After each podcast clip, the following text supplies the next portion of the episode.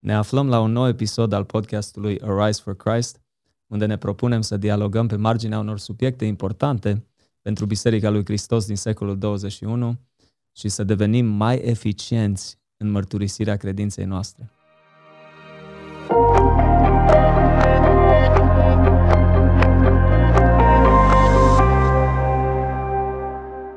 De data aceasta avem un invitat foarte, foarte special, în special pentru mine, un prieten foarte drag și la același timp uh, ești și pastorul meu, Silviu Răcornea. Silviu Răcornea, da. Mulțumesc mult că ai acceptat invitația noastră, Silviu. Mulțumesc, mulțumesc că m-ai invitat, Adi, sunt onorat și eu. Îl salut și pe Bir care ne filmează. Prieten bun. Da, e o mare bucurie pentru noi că ai acceptat. Cu uh, drag. Astăzi cu să vorbim, subiectul nostru o să fie despre carte cu C mare. Exact. Și înainte să intrăm în subiectul de azi, uh, haideți uh, să aflăm cine este de fapt Silviu R. Cornea. De unde vine râul ăla, Silviu? Silviu R. Cornea. Um, foarte mulți oameni au crezut că R e de la Radu. Radu e tata. Exact. Uh, pe tata îl cheamă Radu și atunci uh, foarte mulți oameni au crezut că mm, am pus inițiala lui. Um, mi-aș fi dorit, dar nu e de ales că ești cel mai mare, Silviu, mai ales din că cel mai mare, exact. Nu portă numele lui, lui tata. E de la Ruben. Uh, pe mine mă mai cheamă și Ruben. Um, când eram mic am întrebat-o pe mama de unde Ruben. Bine, probabil că sunt numărul unu, de aia mi-au și zis Ruben în ebraică, el e cel din tâi întâiul și probabil că de acolo asocierea, dar mama mi-a spus că pe vremea lor era um, așa un obicei nescris ca în bisericile evanghelice, mai ales bisericile pentecostale, copiii să aibă nume din Biblie și atunci mama fiind o intelectuală a zis ok, împăcăm și capra și varza. Așa e Silviu ca să ai un corespondent în lumea laică și Ruben uh, pentru viața bisericească. Nu mi-a zis nimeni Ruben niciodată, în afară de un singur profesor de Vechiul Testament de la ITP. Când eram la ITP, profesorul Vasiliu, el îmi spunea Ruben. Atât. atât. Cred că nici nu m-aș wow. întoarce dacă cineva m-ar striga Ruben. Probabil că nu cred că m-aș gândi că e vorba de mine. Ce interesant. Uh, da. Dacă ne mai spui, Silviu, despre Des, viața ta. Despre mine? Da, despre tine, începuturile tale. Ok, hai să încep. Hai să încep. Um, sunt, cum spuneam, cel mai mare dintr-o familie cu șapte copii. Uh, mai avem... Uh, suntem, de fapt, cinci băieți și două fete. Doi dintre frații mei sunt plecați în străinătate. Unul locuiește în Anglia, unul locuiește în, uh, în America. Uh, anul trecut uh, Dumnezeu a hotărât ca mama să uh, plece din lumea noastră în noiembrie 2020. Mama a plecat acasă, cum spunem noi, vorba lui Ayan, s-a dus la îngeri. Mm. Când era mic, când a murit bunica Camelia și au zis, a, ok, zice, s-a dus la, s-a dus la îngeri. Și așa au rămas, așa cumva, pentru noi o chestie, o chestie faină. Uh, Ehm, sunt, după cum spuneam, cel mai mare. În 2003 am terminat uh, Institutul Teologic Pentecostal de la București. Am făcut teologia patru ani la zi. Probabil că au fost patru dintre cei mai faini ani pe care eu i-am trăit Chiar am să uh, asta. În, uh, în viața mea. Ehm, singur, ehm, plecam, veneam, făceam tot felul de chestii, am profitat la maxim de anii ăia, m-am format ca om, m-am format ca și slujitor, am citit uh, multă teologie, mai ales că veneam dintr-un mediu conservator, mm-hmm. mai să zic, mai mult decât conservator, într-un mediu, dintr-un mediu legalist. Pentru mine au fost ani uh, definitorii care mi-au schimbat complet viața, gândirea, perspectivele. Au fost patru ani extraordinari. Uh, pe când eram în anul 4, la, la facultate, uh, aveam o prietenă bună, dar era doar prietenă, uh, actuala mea soție, pe Camelia, ea era prietena mea. Eram într-un grup comun, uh, prieteni comuni, și ea era, făcea parte din cercul ăsta de prieteni comuni și în anul 4 m-am gândit eu, mă, zic, mă, dar fata asta e frumoasă, mă, de ce nu mă mut eu la o altă, la un alt nivel relație? De ce mutăm la un alt nivel relație? Aha. Și în anul 4 am început relația de prietenie cu Camelia în scopul căsătoriei și în 2003 am terminat școala. Iar în 2004, în iunie, ne-am căsătorit. Avem uh, anul ăsta 17 uh, ani. Ah, felicitări! Mulțumesc, mulțumesc. Nu știu cum au trecut. 17 uh, ani de când sunt căsătorit și încă doi aproximativ de relație. Deci sunt cu Camelia împreună aproape de 19 ani. O viață întreagă pentru Wow. mulți tineri care ne urmăresc. Păi da, dacă eu am 42, că am făcut 42 Mulți înainte, uh, chiar când, recent. uh, vineri, vineri, da, în 2 iulie. Uh, Dacă din 42, 19 cu Camelia, aproape jumate. There you go. Ce fain. Da, e, mâine, poi mâine aproape jumate. Uh, ok, um, după ce am terminat, uh, după ce am terminat facultatea, ne-am căsătorit, uh, o scurtă perioadă ne-am căutat exact locul în care să ne așezăm. Camelia era din Elim, eu era- eram din Biserica Tabor, o biserică micuță, conservatoare din Timișoara, unde tatăl, tatăl meu e, a fost o perioadă uh, prezbiter cu delegație pastorală, o perioadă scurtă, acolo am copilărit. Biserica aia n- nu ne-am regăsit nici într-o parte, nici în alta și Dumnezeu ne-a coordonat înspre, înspre Logos. Eu am și fost profesor de teologie la Liceu Pentecostal Logos o vreme și am fost și uh, uh, implicat full în biserica, micuța biserică Logos din Timișoara. Și bineînțeles, Silviu, că ești, n-am menționat faptul că și eu și tu suntem timișoreni. Timișoara. Născut în Timișoara, Silviu, deci vorbim Logos în Timișoara. Da, da, Logos în Timișoara, da. Mulțumesc, de, mulțumesc pentru specificări. Da, da, da, Logos Timișoara, că mai sunt mai multe logosuri Da, astăzi. Da, exact. Sunt mai multe logosuri astăzi, da. Um, acolo am stat o perioadă bună. Am stat o perioadă bună împreună cu directorul uh, Gheorghe Cătan, un om pe care îl stimez, vorba lui uh, unui alt prieten comun al nostru, adică pastorul Iuliu Centia, uh, când a vorbit de, de Ghiță Cătan, așa cum îi spuneam noi, domn director, spunea Iuliu, dacă nu exista Ghiță Cătană, trebuia să-l inventăm. Uh, a, făcut, a făcut o chestie extraordinară pentru învățământul evanghelic la nivelul de, de, de școli generale, de liceu, uh, extraordinar, un om care a muncit pe, pe, pe, pe, pe brânci, pe rupte pentru visul ăsta, am avut man, avem manuale și așa mai departe. Mm. m-am gândit, uite că în podcastul nostru vorbim despre domnul Ghiță Cătană, Dumnezeu să-l binecuvinteze. Amin. nu știu dacă o să asculte podcastul, da. Îi zicem că am vorbit și de el. Never say never. Ia, exact, corect, îi zicem că am vorbit și de el. Uh, După o perioadă petrecută acolo în care m-am format mult, imaginează-ți, adică predicam în Logos joi seară, duminică dimineață, duminică seară. Săptămâni după săptămâni. Trei predici. Trei predici pe Wow. săptămână.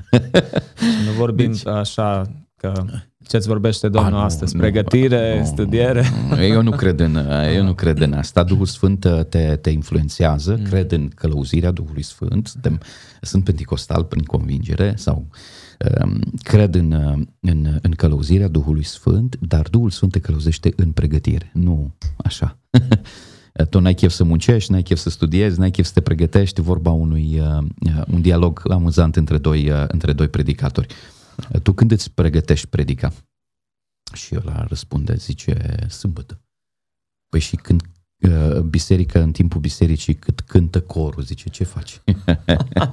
e bun, deci nu sunt genul Hai, ăla, hai. nu sunt genul ăla. Am, am, am tras mult, ani de zile în care am muncit efectiv pe brânci, pot spune că sunt uh, uh, ce sunt astăzi și datorită acelei etape. Uh, etapă în care am învățat să predic, am învățat să slujesc, am învățat să studiez, am dat seama de nevoie și uh, scurt timp după experiența Logos, pe când uh, eram încă în Logos, a apărut oportunitatea Veritas. Uh, Adi Stupar, îl salut și îl prețuiesc mult și pe el și pe Mihai Petroiesc, am lucrat mult împreună cu ei, uh, cu pastorul Ticu Leontescu, am fost o echipă pestriță, simpatică, interesantă, dinamică, patru oameni. Eram pe atunci în Veritas, dar eu am intrat în Veritas datorită lui Adi. Adi m-a invitat, Adi mi-a găsit uh, în perioada de atunci uh, o sponsorizare uh, și am intrat în, uh, am intrat în, uh, în contact cu ei și până în pandemie, în martie 2020, eu am lucrat cu Veritas. Wow. Mulți ani. Uh, Mulți foarte, ani. foarte, foarte mulți ani. Uh, Cam ziceam de Iuliu, Iuliu îmi spunea când mă vedeam și nu numai el, dar în mod deosebit, Mr. Veritas. mulți ani, Wow. mulți ani de zile, mulți ani de zile. După Da. perioada Logos, uh, după perioada Logos, împreună cu Camelia, acolo am fost ordinat diacon.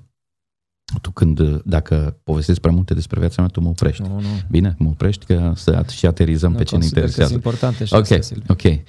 Da, uite, am ajuns să-mi fac uh, CV-ul, autobiografia în, în, în Foarte podcastul tău. bine. Aha. După perioada uh, Logos a apărut etapa Speranța. Eram deja diacon, um, s-a încheiat un ciclu, am înțeles că s-a încheiat un ciclu, am părăsit uh, liceul și părăsind liceul uh, am plecat și din uh, Biserica Logos și am ajuns în Speranță. um, în speranța după 5 ani de căsătorie, aproximativ. 5 ani în care am așteptat, ne-am rugat ca Dumnezeu să ne dea un copil și nu venea și nu venea și nu venea și nu venea. Am ajuns în speranța că am era însărcinată. După 5 ani. După 5 ani, deci efectiv etapa speranța e legată și de a, perioada Ayan. În 2009 a apărut Ayan. Singurul nostru copil, Dumnezeu ne-a binecuvântat și suntem foarte recunoscători pentru el, nici nu mai speram. Eu personal mi-am luat gândul. Ca mincă nu eram împăcată cu ideea, dar eu personal mi-am luat gândul că o să mai avem copii. În fine, uh, și 12 ani aproximativ am stat în speranță. În perioada asta am fost ordinat prezbiter, uh, sunt recunoscător pastorului Dorel uh, Rus, pastorului Aurel Avram, că au crezut în mine, uh, m-au, m-au creditat. Mulțumesc bisericii care m-a, m-a susținut, creditat, de asemenea, plus, având în vedere că eu plecam des, Veritasul um, solicita mult timpul și plecam foarte des și cu toate astea biserica m-a prețuit, am ajuns prezbiter în speranța și în 2017 am fost ordinat pastor în Biserica Speranța. În toată perioada asta am avut contacte uh, cu multe biserici, foarte multe Era aici am vrut să ajung, Silviu, faptul că mă uit înapoi și la da, viața mea, da. nu sunt departe de vârsta ta, pentru ascultători, dar uh, sunt etape ale vieții prin care trecem. Eu consider, acum noi suntem prieteni de, de câțiva ani buni de zile, uh, și consider, am prins parte din etapa asta Veritas cu tine da, da. și am observat, deci ai călătorit foarte mult, enorm, Silviu. Enorm. Și, și prin țară, în mod special, dar și în și Europa, în, în general. Până și în America ai ajuns uh, la un moment dat. Ah. So, ai avut contact, cum ai spus, cu, aici am vrut să, să intru un pic, ai avut un impact uh, uh și da. cred că ai clădit relații cu, cu foarte mulți oameni în acești 12 ani de Veritas. Dacă poți să spui da. un pic. Ceea ce a fost fain e că nu am avut contact doar cu diaspora românească deși cele mai multe dintre ieșirile mele au fost în biserici românești din diaspora. Uh, eu am avut harul să interacționez și cu încă alte foarte multe culturi. Uh, am spus că m-a format, cred că sunt câteva elemente definitorii în formarea mea ca și predicator, slujitor și formarea mea uh, ca om. Câțiva, câțiva factori. A fost ITP-ul, patru ani care, după cum s-am spus, m-au schimbat radical. Era foarte tânăr? Eram atunci. foarte tânăr. Uh, nu știam foarte bine ce înseamnă credința creștină. Eram un, un mic legalist, un pic în anumite zone, Dumnezeu m-a, m-a eliberat. Apoi, o persoană care mi-a influențat radical viața și nu spun că știu doar că se uită la podcast uh, Cami. Mm-hmm. Dar sunt ce sunt datorită Camelii. O femeie extraordinară, m-a ajutat enorm. E foarte diferită de mine. Asta nu e simplu câteodată, mm. dar uh, m-a format uh, Dumnezeu împreună cu ea într-un mod extraordinar. Apoi, uh, perioada din Logos, cum ți-am spus, în care am stat mult timp și a acolo fost, de fapt, des, și profesor des, des, de religie. A fost și profesor de teologie. Da. De teologie. De teologie, că fiind liceu cu profil, uh-huh. eu am predat teologie în, în, în clasa 9, 10, 11 și a 12. Wow. Am avut toată, toți patru ani. Vârstele interesante. Da, foarte interesante, foarte interesant. Și apoi o altă etapă a fost, uh, a fost Veritas, cum îți spuneam, care mi-a deschis oportunități să cunosc nu doar diaspora românească, ci și foarte multe culturi. Adi, mai am un singur continent pe care n-am fost în viața mea. Mai am doar America de Sud, care tre- ceac curând. Wow. Vreau să-l fac, să-l vizitez It's curând. on the bucket list. Yes. Am fost în Australia, am fost în Asia, am fost în Africa, am fost în Europa, peste tot, am fost în America de Nord, mai am America de Sud. Uh, sper cât de curând să să rezolv și, uh, și treaba asta. Am un, pra, am un plan, am un proiect să călătoresc uh, începând probabil din Mexic și să mă duc până în, Aus, uh, până în Argentina, cel mai sudic punct, caut niște băieți cu care să fac treaba asta. E, așa am zis eu că îl fac tripul ăsta la 40 de ani. N-am reușit, a venit și pandemia și n-au nici bani. Uh, tot dar, la 40 ești, Silviu. Dar la, încă, încă, încă sunt la 40. Deși un prieten mi-a zis, deși un prieten mi-a zis, Silviu merge pe 50. încă sunt, încă sunt la 40. Oh, oh, mai, e până mai am, mai am, mai am un pic, dacă Dumnezeu vrea și ah uh, e sănătate și timp, mai avem, mai avem timp. Înainte să intrăm, Silviu, în subiect, chiar vreau să mai menționăm o persoană care știu că a avut un rol foarte mm-hmm. important în viața ta și a fost uh, pastorul, teologul fratele Constantineanu. Oh, ok, ai deschis uh, subiectul ăsta. Da, ce mentor a fost da, el pentru tine. Țin minte ce mult a investit în viața ta, ce relație uh, apropiată aveai cu da, el de prietenie. Așa, așa. Uh, și să nu mai spun ce important a fost pentru uh, biserica din România și nu da, numai. Da. Um, urma să zic că și el e un alt factor important. În timp ce eram în Veritas, um, m-am gândit să mă scriu la master. Prima generație de masteranzi la Institutul Teologic Pentecostal din București. M-am dus împreună cu Alex Păduraru, țin minte și acum. Ne-am dus cu mașina. El conducea. Uh, ne-am dus din Timișoara la, la București să ne scriem împreună. Uh, era un master pe care uh, concepuse, gândise doctorul Corneliu Constantineanu pe când era rector la institut. El între timp nu mai, nu mai era rector, dar programul a continuat și um, am ajuns. Nu știam pe Corneliu.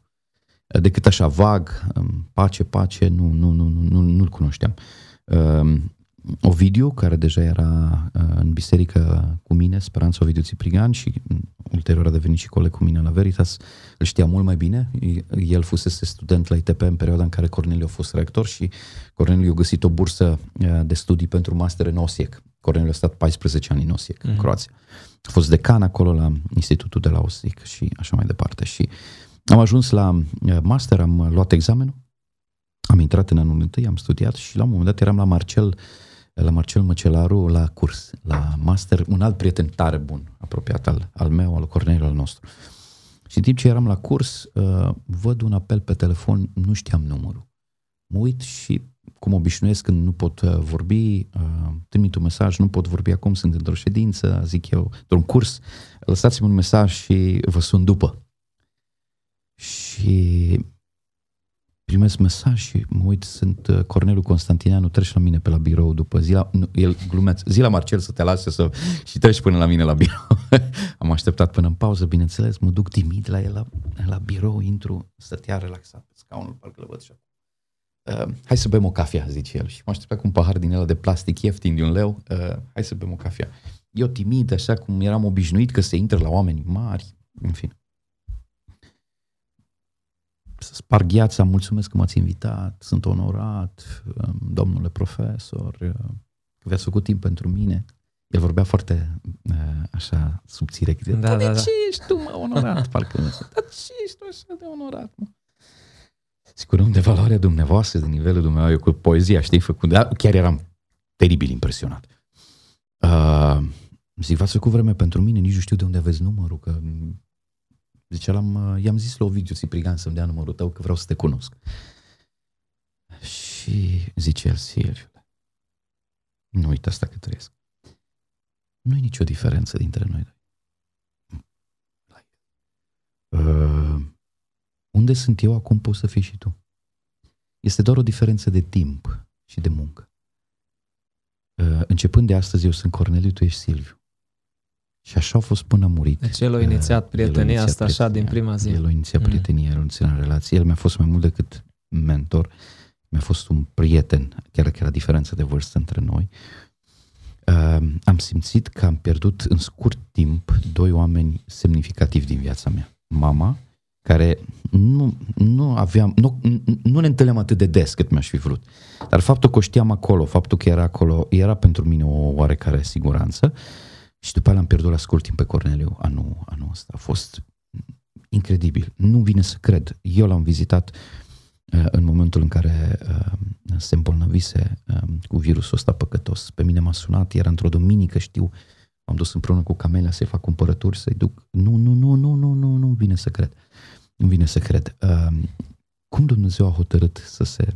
Dar un om, Adi, am crescut într-un an, vorba uh, Uh, basmenilor uh, populare românești. Am crescut într-un an ca făt frumos. Într-un an cât alții în zece, nu exagerez. Da, da. Uh, sub călăuzirea lui, sub uh, îndrumarea lui, cărțile pe care le-am citit, autorii pe care i-am descoperit împreună cu el, direcțiile în care m-a dus uh, ca să mă formez, uh, am, am, așa, văzând cu ochii, am, am crescut. Uh, uh, enorm de mult. Uh, o să-l prețuiesc și o să-i port un respect și vreau să-l onorez prin lucrurile pe care le fac și pe el, pentru tot ceea ce, pentru tot ceea ce a însemnat pentru mine.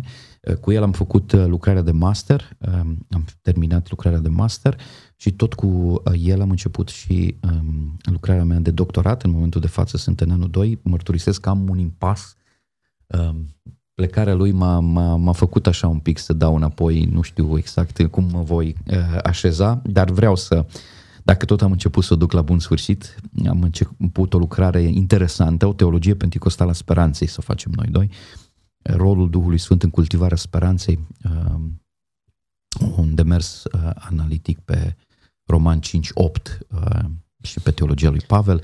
Uh, da, m-a influențat enorm de mult l-am prețuit foarte, foarte mult și m-a ajutat for, mult, mult, mult de tot. În formarea ta. Da, da, da. da, da, da. Dacă tot venit subiectul ăsta, uh, acum, Silviu, noi, cum am zis, suntem prieteni, ești și pastorul meu, să am și un respect enorm pentru tine și Onorat. îți dau socoteala. Onorat, a, a, atât. uh, avem, cred că, șapte luni de existență la Noua Biserică Autentic. Da, uh, da, care da a fost începută de curând și avem un mare har în slujire acolo. Am început o pandemie. Da, exact. O să avem un podcast, cred că special, okay. numai despre okay. plantarea okay. de biserică. Încercăm. Uh, dar ce am observat eu și un lucru de apreciat la tine, Silviu, uh, este că ești foarte deschis cu oamenii, în special tinerii. Au un acces uh, foarte uh, liber la tine. Uh, cunosc mulți tineri care te consideră prieten, okay. îți faci timp să ieși la cafele, da, să încurajezi, da, da. să le uh, dai ajutor din punct de vedere teologic, uh, un fel de mentorship cu cât poți de mulți în, în limita timpului, bineînțeles. Și am văzut că asta apreciază mulți la tine, faptul că îți faci timp și ești foarte deschis și relațional Aha, cu ei, uh-huh. cum mhm. poate a fost chiar și uh, Corect. Corneliu cu tine. Eu n-am fost așa. Aici este o, una dintre minunile Duhului Sfânt, dacă pot să spun și nu, nu zic cuvinte mari. Eu, eu sunt, și nimeni nu mă crede, dar întrebați-o pe Cami, mama nu mai poate să confirme, mm-hmm. eu sunt un introvertit. Știu că e ciudat, nu sunt credibil, mai ales că oamenii mă cunosc în etapa asta. Mm-hmm. Îți dau un exemplu. Când m-am întors din Australia în 2014, drumul de întoarcere a durat, a durat vreo 30 și ceva de ore. Din Australia, cu escale, cu Budapesta, cum am ajuns acasă, în fine, un drum enorm de lung. N-am simțit nevoia să vorbesc cu nimeni nimic timp de 30 de ore. N-aveam internet pe telefon pe atunci, în fine, erau scumpe prin Malaezia, pe unde m-am dus și prin Qatar și prin alte țări. Erau scumpe și nu mi-am permis. Bă, efectiv, 30 de ore am stat cu oameni lângă mine în avion, n-am simțit nevoia să comunic, să întreb, să vorbesc. Mergeam cu trenul de la Timișoara la București la școală, de câteva ori pe an, nu? Nu vorbeam cu nimeni în compartiment. În afară de bună, că respectos sunt. bună, să rămână, la da, revedere. Da, da, da. În rest, eu cu mine mă simțeam tare bine. Sau vrei să spui că te depășești făcând acest lucru cu... Eu, da, e o minune ce s-a întâmplat Amin. în viața mea. E o minune ce s-a întâmplat în viața mea. Am devenit un om relațional. Iubesc oamenii astăzi de nu mai pot îmi plac atât de mult oamenii și sunt atât de dedicat oamenilor uh, cu orice risc. Că dacă ești vulnerabil, cum spui, dacă ești deschis, ai șanse ca unii oameni să se, nu se raporteze bine la tine uneori, alții să nu înțeleagă limitele și m-am, am am aflat în ipostazele astea. Clar. Uh, chiar și când eram profesor, eram, eram unul de al, eram unul de al elevilor. Uh, mă îmbrăcam ca ei, ieșeam la fotbal cu ei și unii nu știau să se raporteze. Dar cu toate astea, pentru câțiva care nu te-ar fi respectat nici dacă le ziceai să-ți spună domnule pastor, am preferat mai degrabă să uh, am incidentele astea minore și care oricum eu trec foarte repede peste lucruri, uh, dar deschizându-mă și formându-mă, lăsându-l pe Dumnezeu să mă formeze în felul ăsta, eu am câștigat enorm de mulți prieteni, Adi, enorm de mulți oameni faini care au venit în viața mea, care mi-au adus plusuri, care m-au format, care m-au, m-au, m-au, m-au, m-au dus mai sus într-o etapă a vieții. Dacă eram oficial și cu tine, Pace Adi, uh, uh, frate Adi, cum, te, cum putem sluji, uh, probabil că poate tot în aceeași biserică am fi exact. fost, că ne respectăm reciproc. Uh, și apreciez enorm ce faci și, uh, la, uh, și tu la fel și probabil că am fi fost în aceeași, dar nu eram prieteni. Eu nu știam pe Adi, omul, cu luptele lui, cu bunele, cu relele. Așa, așa. El nu mă știa pe mine, cu nervii mei, cu agitățile mele, cu frământările mele și așa mai departe.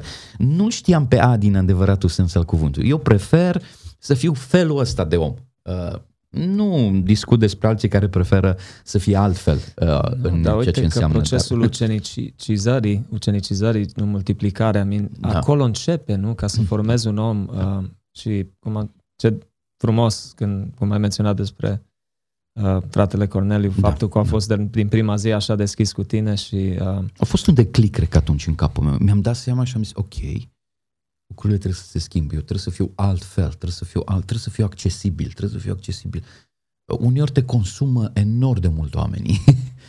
da, trebuie să știi și când să te oprești, trebuie să știi că nu poți să-i rezolvi tu pe toți, nu poți să-i asculți tu pe toți, dar în tot contextul ăsta echilibrat, mm.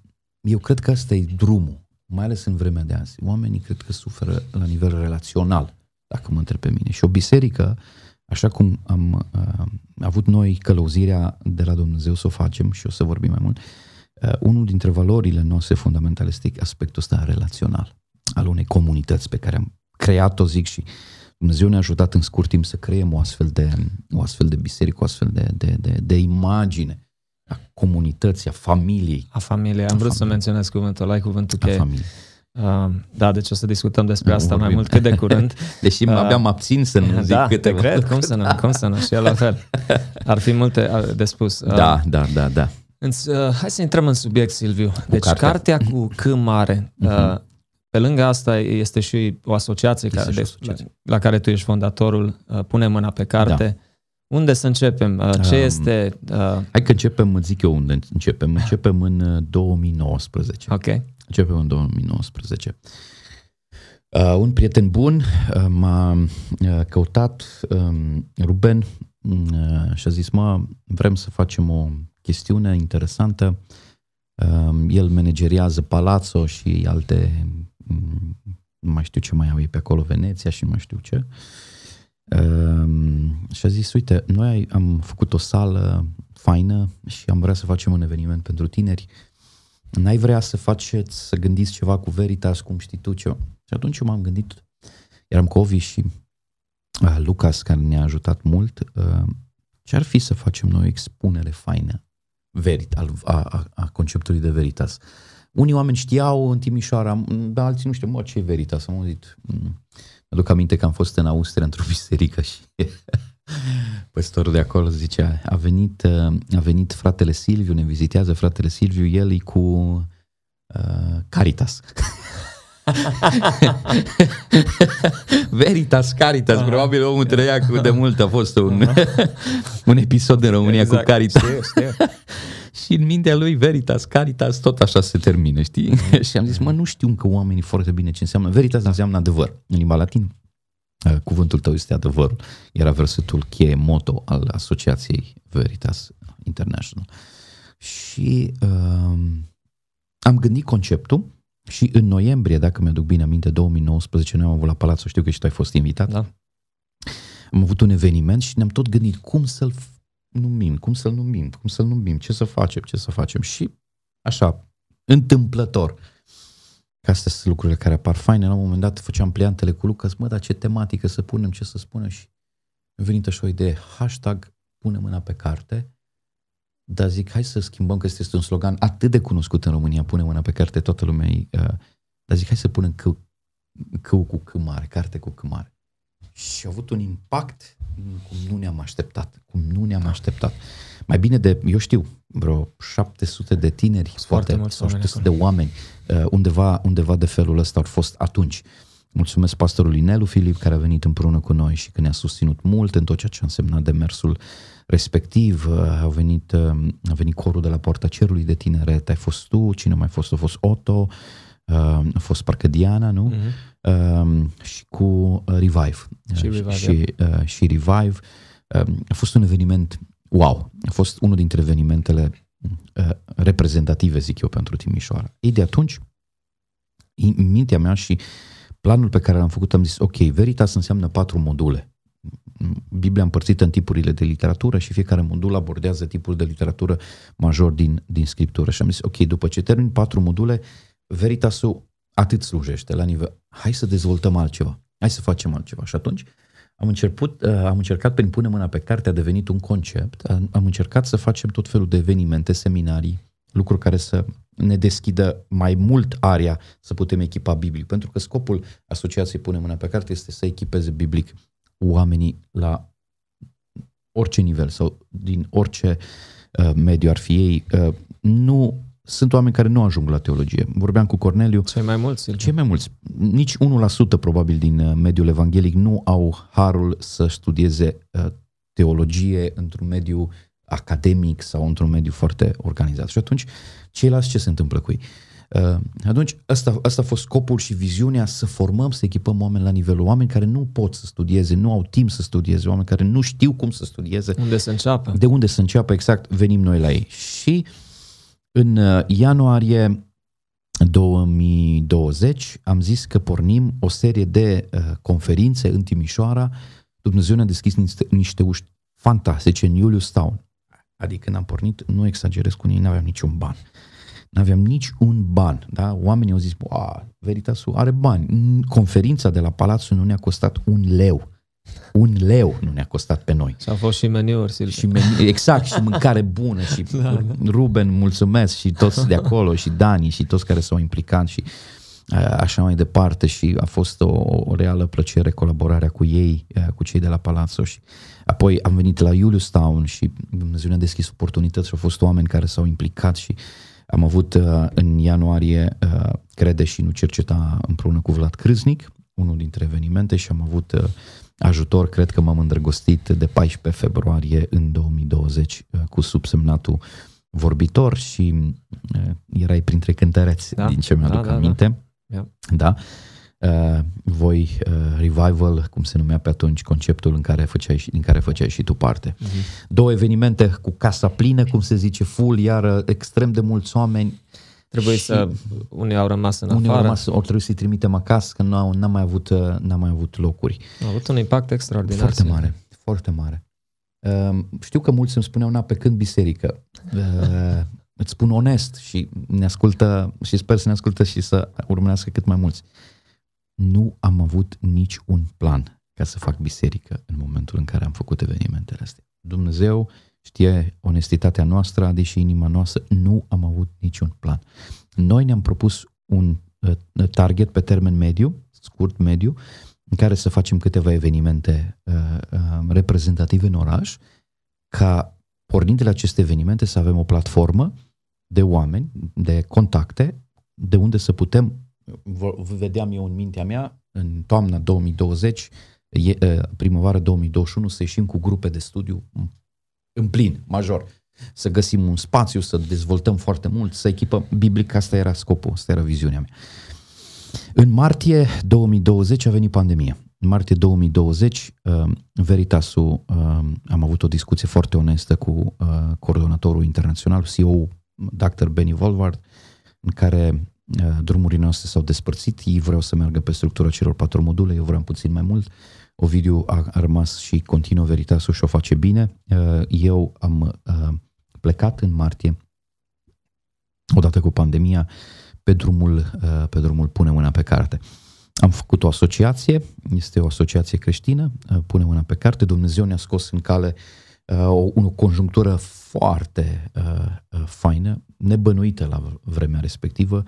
Uh, uh, centru comercial Capa la etajul 3, noi am uh, luat un sediu pe bani de nimic. Um, cineva eliberase un, un etaj întreg, Luca să-l știa pe director și dintr-o întrebare, bă, uite frate meu caută un sediu, nu ai un spațiu. Bă, Luca, dacă e pentru tine, hai să-l luați, că și așa e pandemie, nimeni nu mm.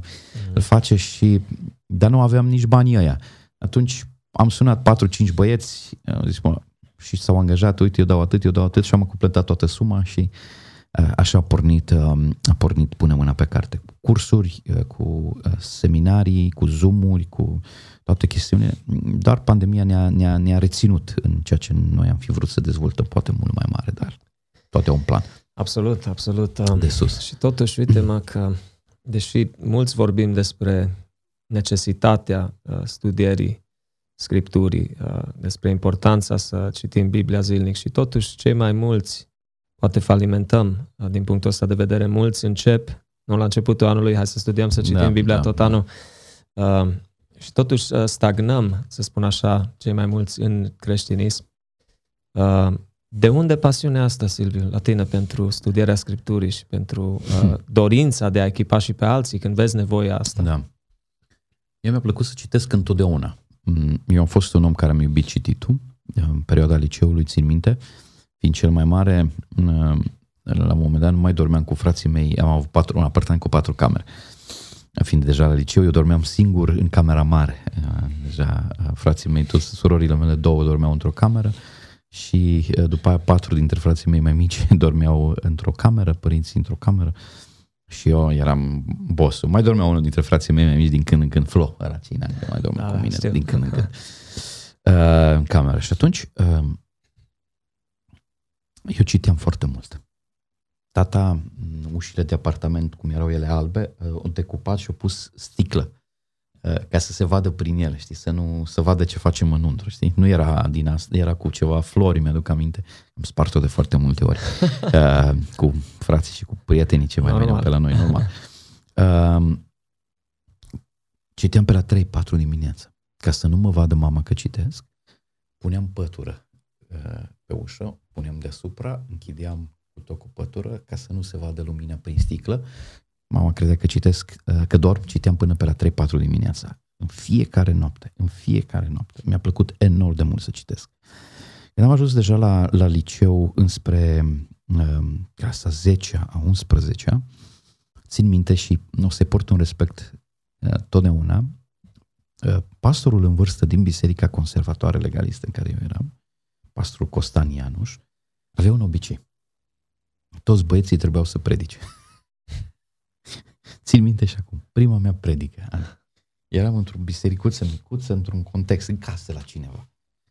Fratele Silviu, ca așa zice el, la toți fratele, eu aveam, eu știu, 15 ani, 16, ceva de genul, 15-16 da, da. ani. Fratele Silviu va predica din cuvântul Domnului. E, era acolo și o fată de care îmi plăcea mie. Era termin, bă, terminat am fost. Nici nu aveam Biblie, am luat un Biblie. Am citit psalmul 91. Atât wow. a fost tot. Atât a fost tot. N-am fost capabil să spun nimic. Am citit psalmul 91. Amin și m-am pus jos. Deci, bă, dacă așa stă treaba, să știi că cred că va mai urma. Și am început să citesc. Mi-am mutat shift de la literatură, de la romane și m-am dus înspre cărți religioase creștine. Mm. Am început să citesc. Mi-au plăcut și am, și am citit biografiile oamenilor mari ai lui Dumnezeu, Hudson Taylor, David Livingstone. Le-am, le-am ras, pentru că mama mi, mi le-a citit când eram mic. Uh, și atunci le-am reluat. Eu tot timpul am zis, datorită mamei, care ne-a citit viețile acestor oameni, tot timpul am zis eu să mă fac misionar în viața asta. Wow. Deci cu asta am crescut. Asta a fost în mintea mea. Plus, când eram mic, mi-aduc aminte la Elim, Nelu Filip era învățătorul meu de la școală duminicală, era pastorul Iosif Frânc, în fine, istorii, Valer Brâncovani, istorii ah, pastorul meu din America. Exact, exact. Man, l-am iubit pe omul ăla copil, fiind nu știu, avea un, un vino încoace, bă, mi-a plăcut enorm de mult, deși nu știam. Și era un om care era pune mâna pe carte exact, mult. Exact. și ei făceau biserica copiilor, o dată pe lună sau o dată la ceva vreme. Și acolo mama m-a înscris fără să știu, m-a înscris la predicare pe mine. Cred că mama vrea cu predicarea, știi? Acolo a început, de fapt. Acolo. Și ea mi-a făcut predica. Prima predică m-a făcut-o mama. Wow, uh, n-am mai auzit așa ceva. Da, da. mama cred că vrea să predice. Ce sau nu și acolo am predicat și de acolo, repet, uh, eu am început să citesc, să citesc, să citesc, să citesc, mi-am făcut schițe de predici, mă apucă râsul când mă gândesc cum, cum le făceam, dar mi-am dat seama că urmează, poate să mai fiu pus și zic, băi, eu nu mai sunt în ipostaza în care să nu mă descurc. Până și experiența aia te-a împins din spate. Știi, cum te, lua, știi cum te lua pastorul în vârstă? Cântă soră, cântă, cântă soră Mărie și după soră Mărie fratele Silviu dă un îndemn. N-aveai nici Biblie la tine, știi? Erai așa, ok, nu te pregătești, ce să te pregătești dinainte, știi? Dar eu am început să mă pregătesc dinainte. Pregătesc dinainte, pregătesc dinainte. Și în clasa 12 am zis că mă duc la drept, că mă fac avocat. Iar o istorie interesantă a vieții mele. Uh, am terminat clasa 12, am luat ore, Nu știu ce a fost în capul meu, în loc să mă duc spre filozofie, că puteai la drept să dai din gramatică și filozofie sau istorie, eu m-am dus la istorie, dar nu știu de ce, că mie nu place să tocesc. Să învăț, acolo trebuie să înveți cu, cu punct, cu virgulă, ca în carte. Bă, n-am putut, am știut că pic examenul din start, am știut că nu pot să învăț. Dar bănuiesc că tot a fost un plan de sus. La gramatică m-am descurcat extraordinar de bine, am luat o notă, era un examen foarte greu la gramatică, am luat aproape 9 din ce mi-aduc eu aminte, dar la istorie n-am 3-4, nu mai știu cât am luat, am căzut examenul uh, la drept și am stat un an acasă.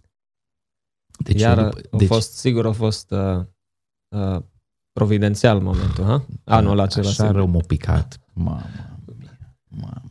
Până când ai început acasă. să citești mai mult, ha? Un an acasă, tu îți dai seama, toți colegii mei, facultate, treburi, eu un an eram, man, a fost foarte greu pentru mine da, să gestionez da. să accepti uh, eșecul ăsta. Uh-huh. Foarte greu să accept eșecul ăsta. Ce fac eu? unde e viața mea? Bani aveam. Uh, ce fac?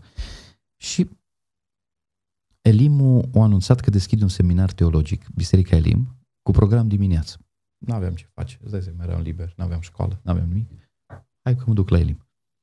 Bă, când am parcurs primele cursuri, mi-aduc aminte și acum, Marcel, Marcel Codreanu, a fost dragoste la prima vedere între mine și teologie. Eu am luat un angajament atunci și am zis așa, eu în viața asta, altceva în afară de teologie nu mai studiez. Deci atât de tare a fost impactul teologiei în viața mea, Adi, și când am descoperit lucruri, mai efectiv am simțeam că mă, mă îngraș pe dinăuntru când citeam lucruri din Scriptură și mm. din teologie. Pur și simplu mi s-a potrivit ca și cum de acolo eram. Și era nivel basic, nu era wow ce se întâmplă acolo. Dar pentru mine au fost revelații de nu le-am mai auzit în viața vieții mele. Și am spus la taică eu mă duc la ITP. Gata, bun făcut, trebuia să plătim, nu aveam tax, nu aveam bani, în fine, taică nu avea o soră în America. A avut o reacție pozitivă? Da, da, da, da. Nu, m-au susținut, m-au susținut asta, apreciez mult la, la oameni intelectuali, tot timpul ne-au susținut pe noi ca și copii, pe toți să facem facultate. Vorba unui, vorba unui apropiat al lui bă, voi sunteți săraci cu mulți copii, bă, Radule, bă, trimite la muncă, mă, lasă școlile, că nu de voi, că sunteți oameni săraci, în fine.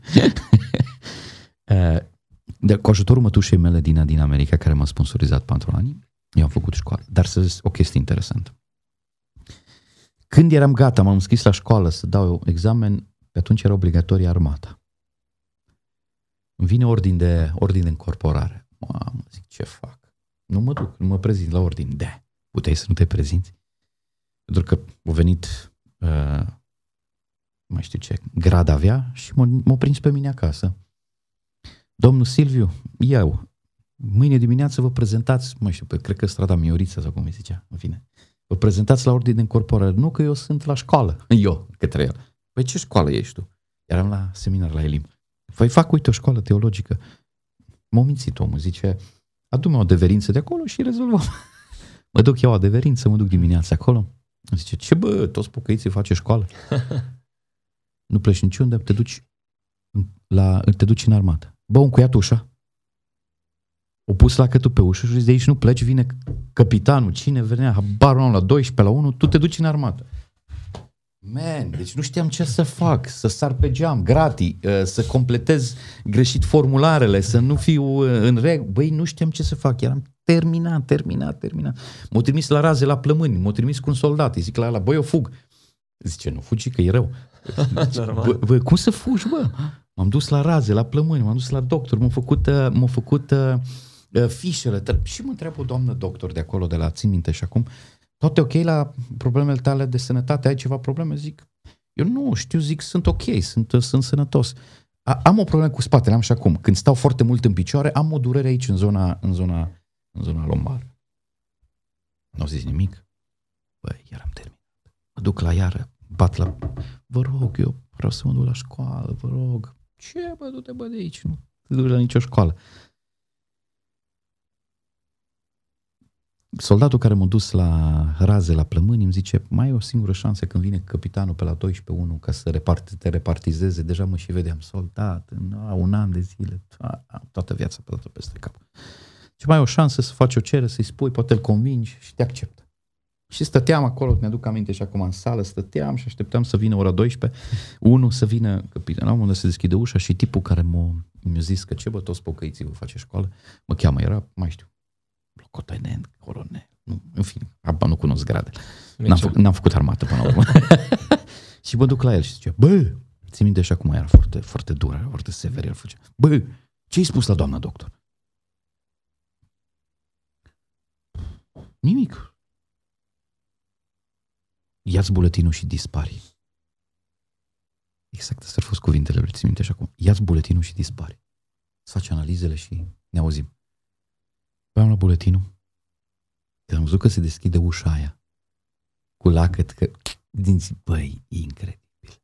Wow. Incredibil. Am ajuns la școală, am dat examenul, m-am întors înapoi, le-am dat adeverință, totul a fost ok, totul a fost în regulă.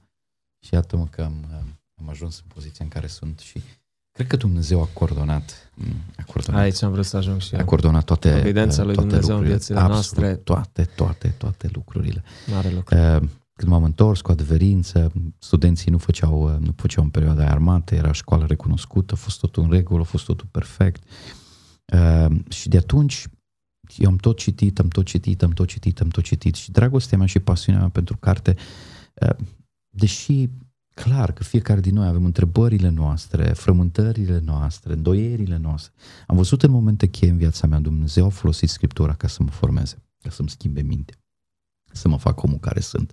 Sunt ce sunt datorită cuvântului Sfânt, datorită Duhului Lui Dumnezeu care m-a format în momente delicate, în momente uh, uh, ale mele personale. Cuvântul lui Dumnezeu a fost acolo și, și atunci când au venit îndoieli și atunci când au venit temeri și atunci când au venit situații, m-am întors la momentele alea din viața mea, la momentele alea în care am văzut cu adevărat ce înseamnă să fie ancorat în cuvânt. Și de acolo uh, pasiunea mea pentru a ajuta pe oameni să scape de poveri inutile, de tradiții fără sens, de obiceiuri care n-au, n-au logică, de, de temeri, de spaime, de, uh, să, să primească bucuria pe care Cuvântul lui Dumnezeu aduce și eliberarea de anumite chestiuni, mai ales în contextul în care noi suntem, de exemplu, foarte legaliști, în care cei mai mulți oameni trăiesc cu frica asta. Uh, La întrebarea, ești sigur că ești mântuit? Dacă o adresăm în contextul românesc, Da. Adi, o să vezi oameni care zic, dar Domnul știe, cine poate ști, Silviu? Cine știe? Și vorbim de, din bisericile Vorbim de protestante. Bisericile protestante. Da? Și toate lucrurile astea vin din lipsa de cunoștință, din lipsa uh, uh, cunoașterii cuvântului lui Dumnezeu. Ei, și toate astea, dramele mele, experiențele mele, întâlnirile mele cu oamenii m-au făcut să fiu în poziția în care să încerc să aduc și eu un pic de lumină cu ceea ce Dumnezeu mi-a dat, cu ceea ce eu știu. Nu am pretenție că uh, știu foarte multe, încă sunt uh, student, da? încă studiez, încă fac uh, lucruri care să mă dezvolte uh, ca să îi ajut pe oameni să poată să primească această eliberare, această bucurie, această liniște, să se ancoreze în cuvântul lui. Mai ales că trăim o vreme în care nu vezi parcă temelile noastre scuturate mai mult ca niciodată. Că niciodată. Un secularism evident, oameni care părăsesc biserica, oameni care se răscoală împotriva bisericii, încât uh, cei mai mulți ajung să-și pună întrebarea, bă, dar ce se întâmplă? ce e mai adevărat? ce e mai fals? ce Exact. Într-o astfel de, de, de, de vreme nu ne putem întoarce decât la ceea ce este absolut probat în experiența noastră de-a lungul istoriei Cuvântului Dumnezeu. Și de aia dragostea mea și pasiunea mea pentru, pentru Scriptură. Da, foarte, foarte fain. Uh, ai menționat vremurile care le trăim. Uh, să nu mai spun faptul că YouTube și social media e plină de, de tot felul de învățături Oh, oh, ia. în perioada asta. Uh, și unele chiar sunt foarte nesănătoase uh, din punct de vedere spiritual și mulți nu au discernământul, Silviu, pentru că nu studiază în mod Nu. sistematic Biblia. Uh, nu citesc în, în context, nu se uh, adâncesc mai mult. Ai folosit cuvântul să fim ancorați Ancorați. în cuvânt. Mi se pare cheie Da, acest da, lucru da. și uh, biserica se confruntă cu mari, mari uh, provocări în vremurile noastre pentru că, poate pentru atâția ani, uh, s-a neglijat centralitatea Oh, cuvântului. da, oh, da. Noi am avut impresia că oricine știe, domnule, cum adică nu știi să-ți interpretezi și citești cuvântul? Am, oricine știe. Ei, noi ne-am înțeles că Biblia este și literatură. Este scrisă în ebraică, câteva fragmente în aramaică, în greacă, înseamnă că sunt, e un tip de literatură, uh, se abordează într-un fel, se abordează, ai pomenit de context, care este cel mai esențial, ca să poți să iei tu adevărul uh, pentru tine absolut și că un adevăr care să străbată contexte, culturi, viacuri, adevărul ăla care să rămână, tu trebuie să-l uh, așezi, să vezi uh, ce a vrut să spună autorul, care au fost intențiile lui. De cele mai multe ori noi citim Scriptura ca să ne întărim convingerile pe care ni le-am deja format. Și asta, înseamnă, asta înseamnă eisegeză, adică nu exegeză, exegeză este termenul corect, eisegeză este să imprimi tu textul ideile tale. Și noi am imprimat la, la, la, la idei în Biblie, încât Biblia nu mai vorbește ea. Ea e folosită ca proptă pentru ideile noastre, pentru concepțiile noastre. Și atunci, dacă tu ai preconcepții și ai deja idei formate, e clar că nu cauți decât să, să ți le întărești. Da? Am dat peste un, apropo de ce de YouTube, am dat de, peste un tip care uh, în America, care căuta să-l găsească pe Obama în Biblie. Deci ăsta a fost demersul lui, să vadă unde îl găsește pe Obama. Scopul vieții lui. Da, da. Și până la urmă l-a găsit. Pentru că dacă vrei neapărat să găsești ceva, dacă vrei și îți propui și ai un pretext în cap și așa, nu, clar că Biblia îți spune ce vrei tu. Dar nu asta e problema.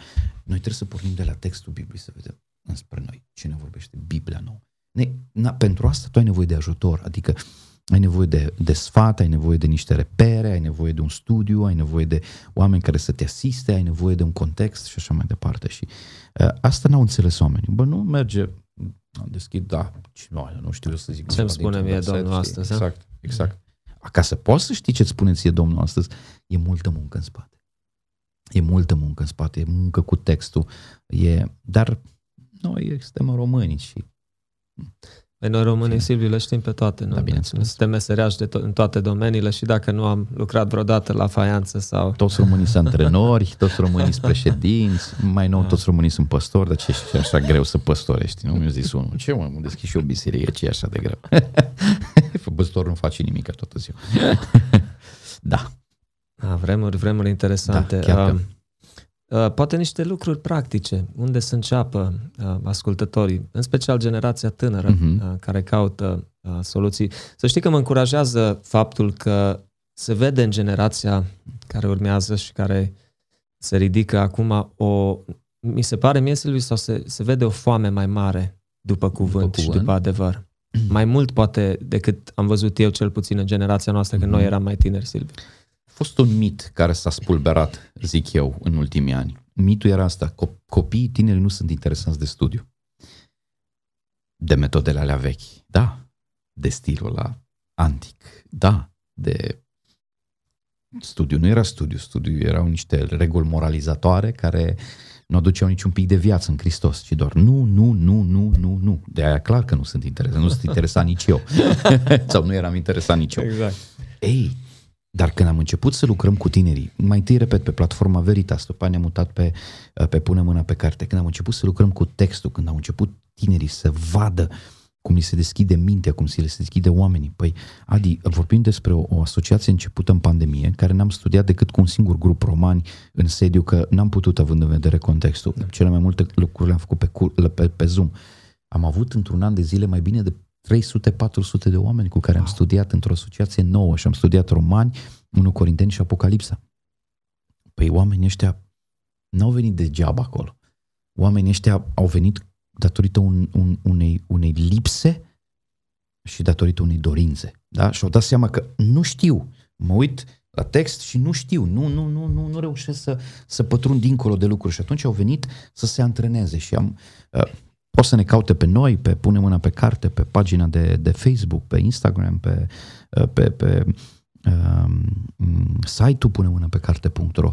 Uh, chiar dacă sunt implicat în biserică și facem lucruri, vrem să ne păstrăm încă contactul și cu uh, formarea oamenilor. Credem că misiunea noastră și ca biserică și a mea este și mai largă și mai mare dacă Dumnezeu ne ajută din toamnă încercăm să formăm o școală, uh, să chemăm oamenii în spațiu pe care noi îl avem, uh, um, poate altă dată vorbim și despre asta și mai mult, uh, o dată pe lună, într-o sâmbătă, să vină oameni să se echipeze, să învețe cum se studiază Biblia, cum comunic cuvântul lui Dumnezeu, cum raportez la problemele contemporane, la ideologiile, la probleme care sunt, cum, cum raportez Biblia la probleme care nu sunt specificate corect în Biblie, cum răspund uh, provocărilor ca și fumat, ca și dependențe, ca și care nu le vezi atât de clare. Na, tu trebuie să înveți, tu trebuie să te dezvolți, tu trebuie să cauți. Pentru asta și oamenii trebuie să înțeleagă că uh, sunt cheltuieli, sunt costuri, sunt oameni care se sacrifică, mai, un, mai e o mentalitate în limba română că uh, gratis ai primit Biblia, gratis trebuie să o dai. Uh, bă, Biblia trebuie, uh, trebuie plătită. Uh, ca să tipărească cineva o Biblie, un format fain, că sunt acum formate foarte faine, Sunt costuri. Tu nu plătești cuvântul, tu plătești cartea. Exact. Mesajul este gratis, asta vrea să spun autorul. Da? Cuvântul propovăduit este, nu trebuie să faci nimic pentru... Ei, dar cartea, um, un profesor, uh, uh, un abonament și așa mai departe. Dar e foarte greu ca oamenii să, să, să-și asume treaba și asta. Și să-ți clădești uh, o librărie, nu? O librărie, trebuie să investești Trebuie să investești, trebuie să investești.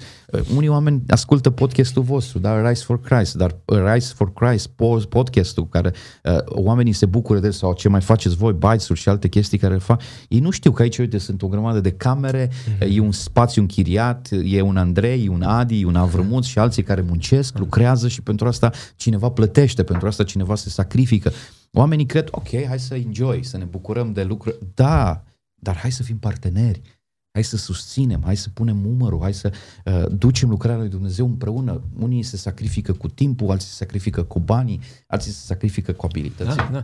Dar Te, oamenii eu, nu înțeleg, în România încă da. e greu. Aici am vrut să ajung. Deci eu care am locuit 24 de ani în, în SUA, da. văzut că americanii, uh, cultura lor înțelege mult mai bine o, da. acest lucru uh, în înaintarea Evangheliei, da, da. în a susține oamenii implicați în formare, în învățătură și așa mai departe. Deci Datorită americanilor, în mod special, uh, vorbim de o întindere așa de, de, de puternică Evanghelie în lume. Oameni care au plătit banii, oameni care s-au sacrificat, oameni care au misionat. La greu. Uh, în America există conceptul, îmi iau un an sabatic sau îmi iau un an în pauză și mă duc misionar într-un lucru, dar nu, nu sunt plătit un an ca să slujesc. Noi nu avem conceptul ăsta. Nu. Noi nu avem conceptul ăsta. Nu, ni se pare că... Avem mult de crescut. Dar, dar, dar dar sunt optimist. Deja generația tânără care a luat contact cu Scriptura deja, lucru, deja începe să vadă lucrurile diferite.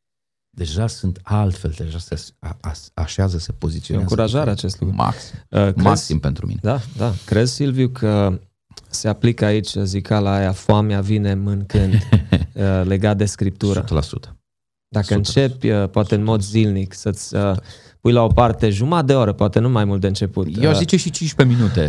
Eu, eu, eu aș merge și cu 15 da. minute. Dar nu noaptea, nu noaptea când ești deja în pat comod, ca dorm după două, da, știi? Acum, ideal ar fi dimineața, dar sunt da. oameni și nocturni, oameni care funcționează bine și noaptea. Bă, important e să ai. Important e să ai timpul ăla. Nu, știu, nu, cred, nu cred că există neapărat o anumită etapă sau right. perioada a zilei, dar important e să-ți faci deprinderea asta, să ai disciplina asta. Da, da. da. da. Cred. Cred și cu cât te adâncești mai mult și cu cât vezi impactul Scripturii în viața ta și cu cât vezi că ți se schimbă mintea și tu știai despre tine că tu te agitai tot timpul când se întâmplau anumite lucruri și dintr-o dată, într-un mod miraculos, vezi că ai răbdare, vezi că ai pace. O, asta nu poate fi educația, asta nu poate fi uh, Silviu, asta e Duhul lui Dumnezeu care formează, care transformă. Spuneam despre mine, lucruri care s-au întâmplat în viață. Eu nu, er, eu nu eram așa cum sunt acum. Nici, nici vorbă. Uh, disciplina asta, uh, uh, disciplinelor spirituale, în primul da. rând, să le aplici în viața ta, uh, este într-adevăr o luptă uneori. Uh, mi-a plăcut când mai vorbeam noi, Silviu, când vorbeam despre oameni, dădeai tu exemplu că unii lucrează, să spun foarte mult și unii spun, mă, lucrez 11 ore pe da, zi, da. n-am timp să studiez, n-am timp să mă rog, n-am timp să aplic uh, discipline spirituale și ai spus, mă, ar fi bine să atunci să începem un curs de time management. Corect. Uh, unii oameni, poate prioritățile, uh, nu spun că nu e necesar să muncim, nu, să ne câștigăm uh, n-ai, existența. N-ai exact, dar, uh, dar la același timp, uh, mi-a plăcut că de multe ori ai menționat acest lucru. Mă, trebuie să învățăm cum să ne menajăm mai bine timpul ca să ne da. adâncim mai mult în, în scriptură. E o, e o capcană. E o capcană aici, pentru că în momentul în care lucrezi mai mult, câștigi mai mulți bani, spiritul materialist în care noi uh, uh, trăim și care ne influențează vrând, vrând nevrând viața, ne transmite ideea că cu cât ești mai opulent, cu cât îți permiți haine de un anumit brand, cu cât îți permiți să mănânci în localurile nu știu care, să faci călătorii de vacanțe nu știu pe unde, cu atât ești mai wow, cu atât ești mai ok. Ei, ca să poți face astea, unii oameni trebuie să muncească enorm. Dar astea vin la pachet cu un preț mult prea mare. Preț pe care îl plătim uh, sacrificând familie, relații, dar în mod deosebit suflet. C.S. Lewis mi se pare că spunea o chestie foarte tare. Zice, noi nu suntem uh, un trup care am primit un suflet. Noi suntem un suflet care am primit un trup. Noi să nu uităm asta niciodată. Să nu uităm asta niciodată. Că viața noastră nu se, final, nu se termine când trupul și a terminat drumul.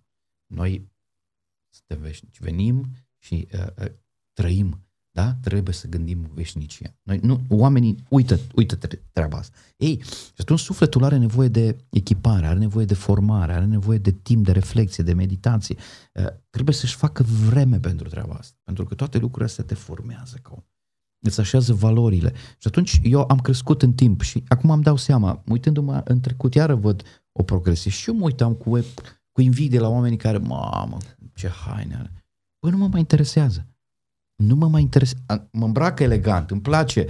Tata m-a învățat vorba unui evreu, bă, băiete, suntem prea sărași ca să ne luăm lucruri ieftine. da, nu, nu, nu vreau să fiu ipocrit, uh, uh, dar eu nu mă definesc de haina care, prin haina pe care o por sau mașina care o conduc. Eu nu mă definesc prin ce am, eu mă definesc prin cine sunt. Și ca să pot să fiu un om uh, uh, uh, adevărat da? și autentic, Trebuie în primul rând să am o relație apropiată cu Dumnezeu. De unde o am? Din cuvânt, numai din cuvânt. Având setate valorile, voi deveni un om plăcut, voi deveni un om de încredere, voi deveni un om Uh, uh, care aduce plus valoare în jurul meu, în jurul oamenilor de lângă mine.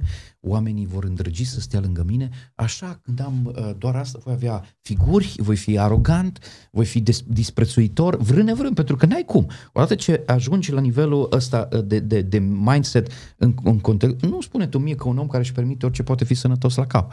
Uh, și să se raporteze la noi doi ok, știi? Am că vă cumpăr și pe voi și pe camerele voastre și nu. Uh, n-ai, cum să, n-ai cum să fii sănătos. Și atunci uh, societatea ne-a împins în ritmul ăsta. Muncești exact. cât mai mult, ai cât mai mulți bani, pentru că dacă ai cât mai mulți bani, îți permiți orice. Îți permiți orice. Și da. de aia ajungem, probabil, în, în contextul ăsta. Foarte posibil. Uh, mi-am amintit un lucru destul de interesant ce a, a spus un om mare lui Dumnezeu în trecut spus că nu există oameni mari mm-hmm. ai lui mhm. Dumnezeu și eu numai ce l-am numit pe el mare, dar, Hai să văd ce uh, dar spunea, există doar oameni slabi, neputincioși și nu mai știu, eu traduc acum din engleză, da. oarecum Vaishnamar de ei, dar cu un Dumnezeu mare, da. de care ei sunt dependenți. Da? Uh, mi-a plăcut foarte mult să aud faptul că mama voastră, Silviu, v-a citit uh, biografii da. din istoria creștinismului. Știi că Leonard Ravenhill, the great revivalist, da. spunea după Biblie, Biblia e numărul unu, Corect. care trebuie citită și studiată zilnic. Au zis, după Biblie, cărțile cele mai importante care, care le poți citi sunt biografiile creștinilor înainte de noi, din ce istoria tare, creștinismului. Spuneau că au impactul cel mai nu mare știam, și uite, eu n-am știut că... Mama, de niciuna, de unde să știu, nici nu am știut vorba lui, lui, lui Ravenhill. Uh, erau, erau două cărțuli, mi-aduc aminte, erau două cărțuli albastre cu copertă albastră, lumini peste viacuri, traduse de Pete Popovici.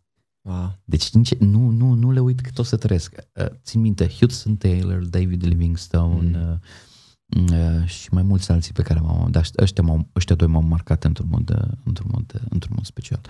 Uh, wow! Foarte tare. Da, foarte tare. Da. Dar să-mi zis, tot timpul am zis că mă întreba lumea, era mic. Ce o să te faci când ești mare? Misionar. well, ești. Un fel, din, urban. Acum, urban, exact. da, nu? Un, un fel, da. Nu există da, cuvântul da, misionar da, în Biblie, nu, nu, nu. dar... Uh, toți suntem, toți avem o misiune, toți trebuie să înțelegem că avem o misiune din partea lui Dumnezeu, aceea de a duce mesajul Evangheliei da? până la marginile pământului. Nu exact. poate nu o să ajung eu sau tu neapărat nominal pe la marginile pământului, dar îmi doresc ca pastor să fiu un facilitator, să deschid oportunități ca oameni din comunitatea noastră să se echipeze și de ce nu Dumnezeu să-i folosească până la marginile pământului. Aș fi foarte satisfăcut să știu că din biserica noastră sunt oameni care, poate cei mai buni, uh, pleacă, părăsesc comunitatea noastră dacă să facă un lucru. Nu, n-aș considera-o ca o pierdere. Deci m-ar durea, îți dai seama. să vezi un om foarte ok, dedicat, da, da. pasionat, da. Că se, dar aș fi enorm de entuziasmat. Să știu că un astfel de om se duce. Eu știu ce țară din lumea asta și pornește acolo o lucrare da. de pionieră. Mare rol wow. ar fi în spate, da? Wow, da. wow. Uh, am auzit la același timp uh, tot legat de asta, că nu există uh, part-timers în împărăție mm-hmm. sau uh, cei care muncesc un job, că, cum îl numim noi secular, Silviu, 8-9 ore da. pe zi, uh, ei nu sunt part-time în slujire, pentru că ei, acolo unde se află, nu? Uh, viața lor trebuie să fie o mărturie, uh, cuvintele ce le iese din gură uh, și cât de important să ne reînnoim și să ne reînnoim mințile noastre cu cuvântul lui Dumnezeu. Numai asta poate să ne uh, schimbe perspectiva. Cum, ce puternic lucrează Duhul da. uh, Domnului în în viața omului când e înrădăcinat sau ancorat, așa mult îmi place cuvântul ăla, ancorat, ancorat da, în da. Scripturi, în cuvânt. Eu mă întrebau oamenii, dar cum adică, ce mă, eu sunt constructor, ce constructor?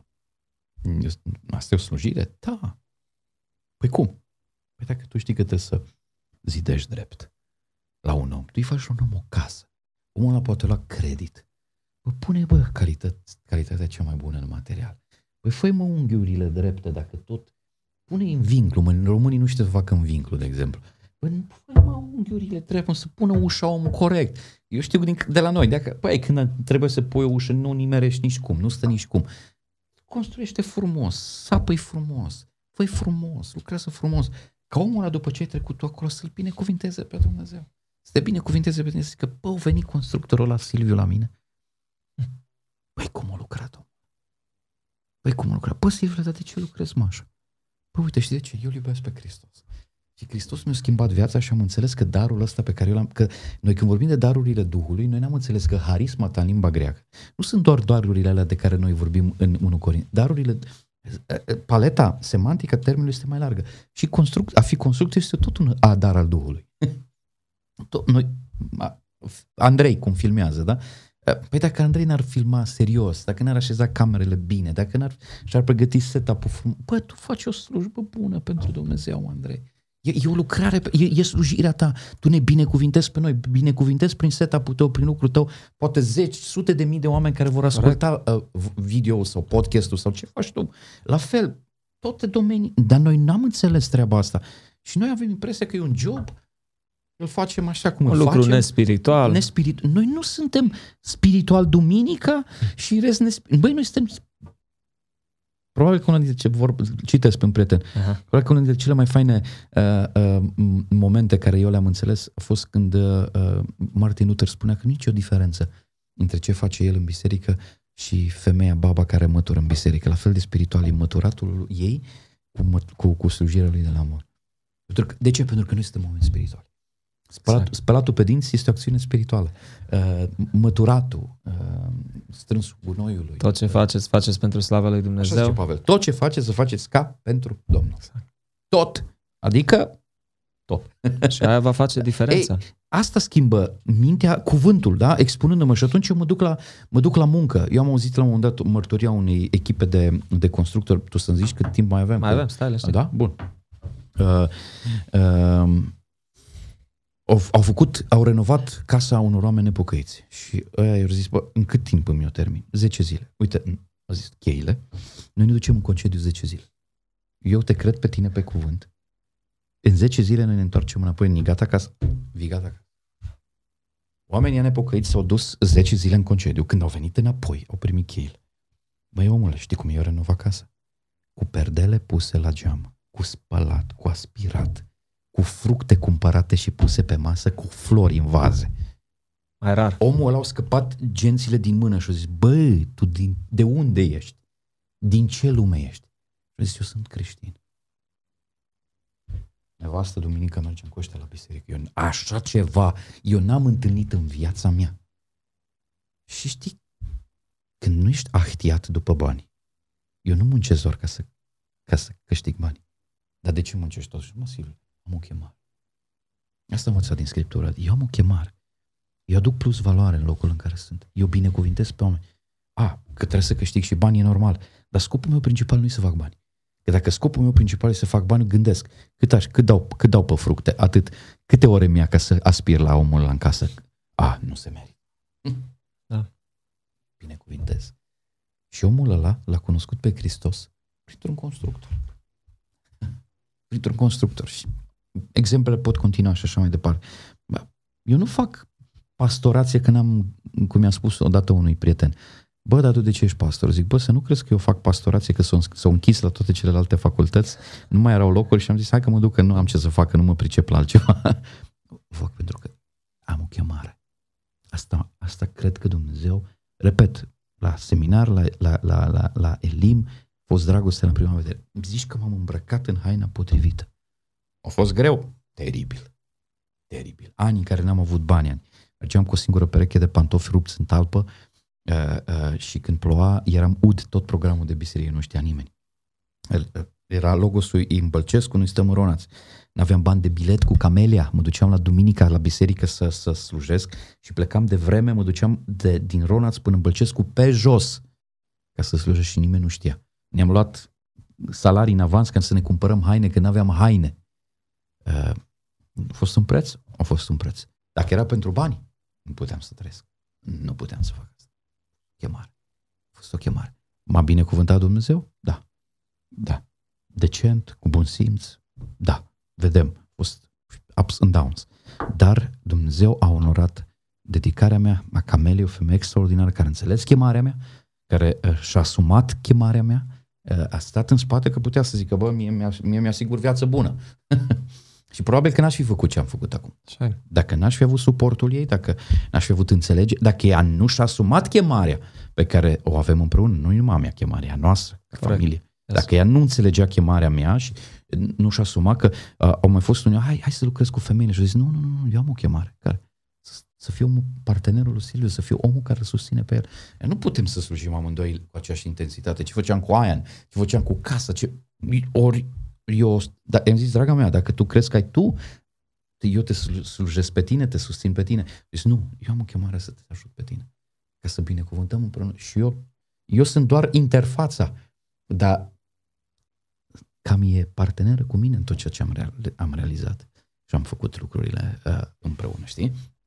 Na, hai că am povestit oh, that's mai encouraging, multe, no? am E povestit mai multe decât mi-am propus care... la, la, la podcastul Da, ăsta. Am da. f- fost prea, prea personal, prea... No, foarte fain a fost, Silviu. Chiar apreciem mult timpul tău și uh, cred că aceste mărturii uh, vor avea un impact Amin, celor care au, sper. pentru că mulți sunt poate la început de drum, în Da, special da. cuplurile acestea uh, tinere, știi, sunt uh, tineri căsătoriți uh, la 20 de ani și își încep acum slujirea și se gândesc cum o să fie. Cred că gândurile astea uh, pentru ziua de mâine, îngrijorarea, oare o să reușim, oare o să facem față din punct de vedere de, financiar. De ce? Pentru că e- viacul ăsta materialist ne-a fixat niște targete nebunești. Tineri de 20 de ani. Mie între casa mea.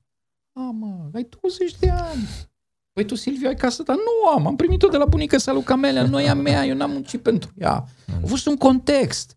A fost un context. Și puteam să o am și puteam să nu am. Dar și dacă aș avea, băi, eu am 42 de ani.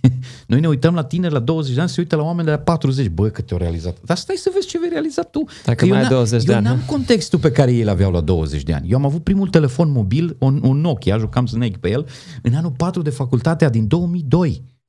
Uite-te la copiii care au acum smartphone, ultimă generație. în 5 clasa a ani doua, în înainte de clasa a treia. smartphone, 2000, da. Exact, ex, deci în 2002 am avut primul telefon. Da, da. Deci uite-te la ei. YouTube a apărut după ce m-am însurat eu. mă. Da. De, uite-te ce oportunități. Să vezi ce veți face. Asta le zic. Băi, oameni buni, calm. Stai să vezi ce veți realiza voi în 20 de ani. Dar nu-ți fixa obiective din astea nebunești, cați sub poveri, că două, trei joburi. Bă, vină la biserică, n-am timp că am trei joburi. Păi ce vrei să fac? Mi-intre casă. Ok. Puțin conflict de interes, ha? Nu neapărat. Dar hai să, hai să le faci natural. Da. Hai să le faci Da. normal. Hai să...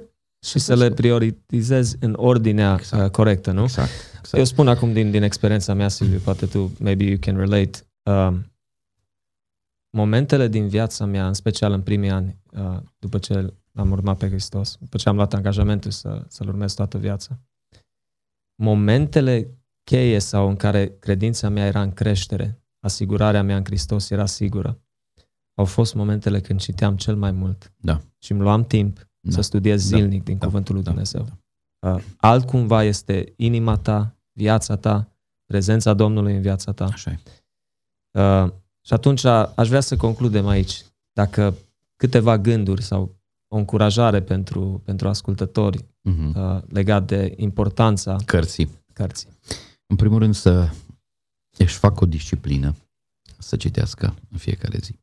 Și dacă la început numai un verset, Și dacă ratează unele zile să nu se oprească, nu? să nu te dezamăgești.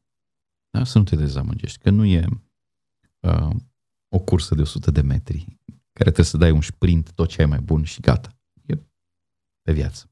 Tu îți formezi, formezi o deprindere. Citește. Dacă n-ai citit deloc, te încurajez să începi cu Noul Testament. Vechiul Testament se, încep, se înțelege cel mai bine în lumina lui Hristos, lumina Noului Testament începe cu Evangheliile, care vrei, care îți place. Unii recomandă Marcu, alții recomandă Matei. Important e să începi, care îți place. Fă al doilea lucru, fă propriul tău plan personal de citire a Scripturii. Știu că sunt N planuri de citit și pe aplicații și pe... Ok, te pot ajuta. Dar uneori poate că sunt capitole prea lungi dacă nu ești obișnuit, poate că sunt... Fă-ți tu planul tău, ritmul tău, tu știi ritmul. Nu există un ritm. Bă, dacă nu m-am citit și n-am rugat o oră slabă astăzi, e un timp noi toată ziua trebuie să fim conectați. Și unii tocmai de asta cedează, de asta că își pun uh, așteptări foarte... Aim high, știi? Și atunci așa, și prea sus, văd că nu sus. se apropie de aia și atunci exact. se dau bătuți. Exact. Fă-ți propriul tău plan, urmează-ți propriul tău ritm, dar formează-ți-l. Trei.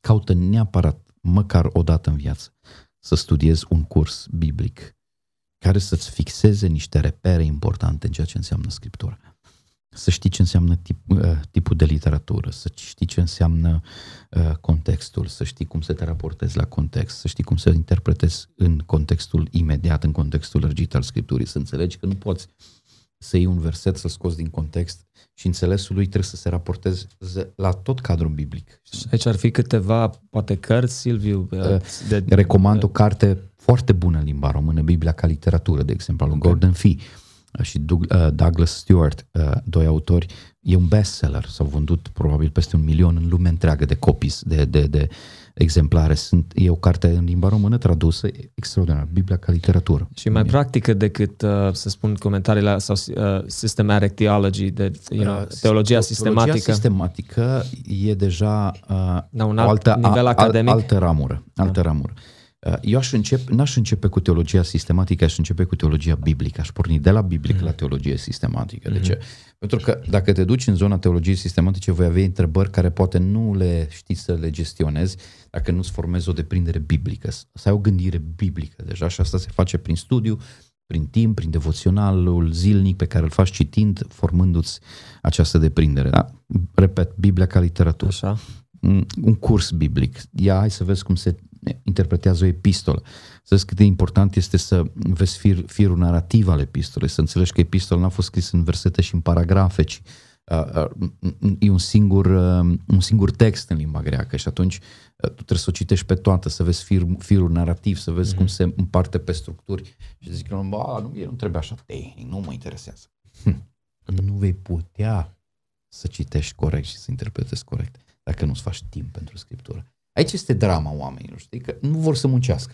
Da. Nu vor să e muncească. mai ușor să-l citești și să tragi tu concluzii exact. singur, mai ales exact. din Vechiul Testament, ceea ce pe Asta mine mă disperă. Doi, sau hai, hai să caut repede pe Google aha, ceva. Aha. Quick uh, answers. Exact. Fast food. Uh, și atunci Google îți dă variante și tu iei un video pe YouTube și ai intrat și le ascultat pe unul și unul zice aia și fără să-ți dai seama, cam prima chestie pe care o asculti, dacă nu ești un cercetător, un studios, prima chestie pe care o ascunzi se imprimă în minte. Și îți cam rămâne ideea aia acolo. Și greu mai iese. Și greu mai iese din capul da, Atunci, Asta e problema. fă tu timp și deprinderi ca să citești singur, să studiezi. Să nu fii poate grăbit. Și după aia du-te spre comentarii biblice și vezi că după, dacă ești șriguros și, de exemplu, participi la un curs pe care îl ținem noi despre cum se interpretează Scriptura, o să vezi că după ce aplici metodele pe care eu ți le spun, vei găsi doar nuanțe în plus în comentariile de specialitate. Pentru că noi nu intrăm să disecăm semantic terminologiile grecești, dar vei vedea că tu vei găsi aceeași idee ca și în comentariile de specialitate. Pentru că pe tine te interesează ideea, tu nu ești un scholar uh, ca să predai, eu știu, la un nivel de academic și atunci îți trebuie să știi toate nuanțele. Tu ești un creștin uh, care vrei să știi, să citești și să aplici corect Biblia în viața ta. Și atunci, um, astea sunt câteva, câteva sfaturi practice. Neapărat, apoi, fii parte unui grup mic dintr-o biserică. Contează enorm de mult. Dacă nu ai, poate poate să înceapă poți, poate poți, dintre exact, cei mai doritori, mai cu prietenii tăi, întâlnește cu prietenii tăi. Acolo există o dare de socoteală. Băi, ai citit Scriptura astăzi? Nu, n-am citit. Păi de ce n-ai citit? N-am avut timp. Ei, hai să-ți faci timp, hai să te ajutăm. Time management. Uh, exact, hai să facem, hai să fac. În grup te ucenicizezi, te formezi. Cam astea sunt câteva, câteva sfaturi practice, adică care, Foarte care aș putea recomanda. Silviu, sper că știi, mai ales că tu ești de al casei, deși pastorul meu uh, urmează și alte episoade cu tine. Deci tu ești obligat, îmi pare rău. Ah, ok, uh, ok. Deci asta a fost numai spargerea de gheață. Vedem, vedem, The vedem, icebreaker. Cum, vedem cum merg. Dacă Aha. nu aveți uh, ascultător, nu vreau să-i plictisesc. Cum e, Silviu? Dacă un singur om, da, corect, dacă un știu, singur știu, om știu. a primit o încurajare maximă în viața lui și pune mâna pe carte cu cât mare de aici încolo, de astăzi încolo. Pune mâna pe ea. A meritat. A meritat. Eu nu sunt pentru, tu mă știi, um, eu nu sunt adeptul followers și, uh, și ascultători și neapărat cu orice preț. Da, dacă oamenii vor să urmărească, nu am nimic împotriva. Da. Dar nu sunt ahtiat după toată treaba asta. De ce? Pentru că atunci ar trebui ca toată preocuparea mea este să livrez oamenilor ce vor să asculte. Eu cred că sunt un formator și uh, când vrei să formezi, nu-i totdeauna comod. Nu, și câteodată nu-i subiectul cel mai plăcut nu, sau care nu, prinde la masele de oameni, nu? Am avut uh. o dispută într-o biserică vis-a-vis de ce trebuie să se predice și cineva îmi sugera și am spus nu. Eu ca tată, copilului meu, știu ce ar plăcea să mănânce Mac și uh, ciocolată. E foarte bună ilustrație. Mac și ciocolată toată ziua. Și, eu și ai mei la fel. Nu? Eu, tu le dai? Eu nu le dau. Nu. De ce? Păi că nu-i place când îi dau supe și ciorbe. Nu-i place. Dar eu știu că e sănătos pentru el. Așa și în biserică. Așa și ce faceți voi cu podcastul. Noi putem antrena un trend care ce, hai să ascultăm tot ce e mai nou. Hai să ascultăm toate ce bolunzile. Vorba lui bună mea, da. Vorba lui bună mea de la Bihor. Toate bolunzile. hai să le... De ce? Ca să facem followers, ca să câștigăm, ca să fim populari. Nu asta e chemarea noastră. Noi să antrenăm oamenii în ce trebuiește. Nu e ușor, Uneori e frustrant, mai ales pentru oamenii care investesc, bă, dar nu creștem, bă, dar nu... E frustrant, dar tu trebuie să te gândești cu bătaie lungă. Cam asta e părerea. Foarte tare. Mulțumim mult de tot, Silviu. drag, și atunci pe data viitoare, nu? Să vedem. Cât right, mai scurt brother. timpul să treacă. Mulțumim încă dată. Cu mare drag, Adi. Mulțumesc și eu. Mulțumesc, Andrei. Mulțumesc pentru timpul vostru.